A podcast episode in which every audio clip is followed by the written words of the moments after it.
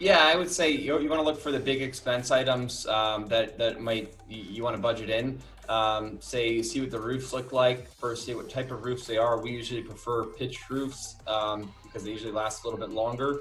Um, you can see what the materials that the roofs and the siding are made out of.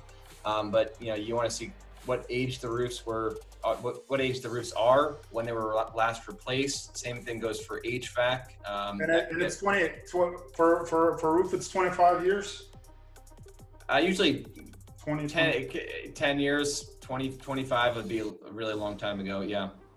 Okay. So, so yep. if the property was built nineteen nineties or, or, or maybe two thousand or maybe in two thousands, like, and, and you have five-year exit strategy, and how is that going to affect affect the, the whole thing?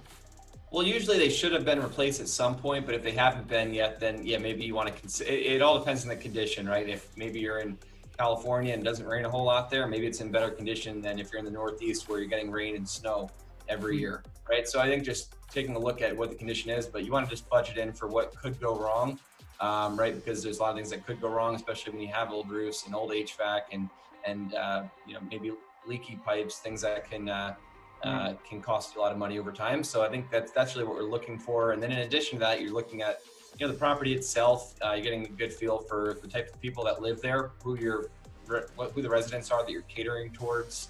Um, getting a good feel for what the unit mix is, um, getting a good feel for the walkability of the area, what are the local stores in the area, um, where do most people here work, um, what does the parking lot look like, what kind of condition is it in, is there enough parking for the residents, what are the amenities, are there washer dryer hookups? We find that's the number one uh, most, most demanded amenity across the board um, and least applied. Um, so you want to just take a look you know, across the board at, at, at the overall fundamentals on the property. Mm, okay.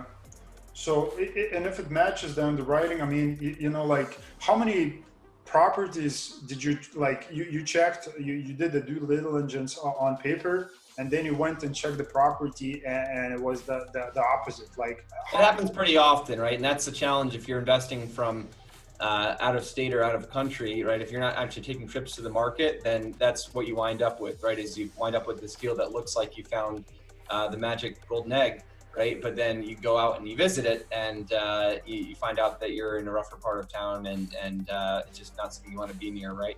Now, of course, you can you can also find this stuff out by looking at the income in the zip code, or I look at, I look at the census tract, or you can look at the, uh, the crime rates. You can, there are other triggers out there. Um, but you know, there's, there's of course, a lot of the worst deals out there look like the best deals on paper if you're just purely looking at it from a, a number standpoint.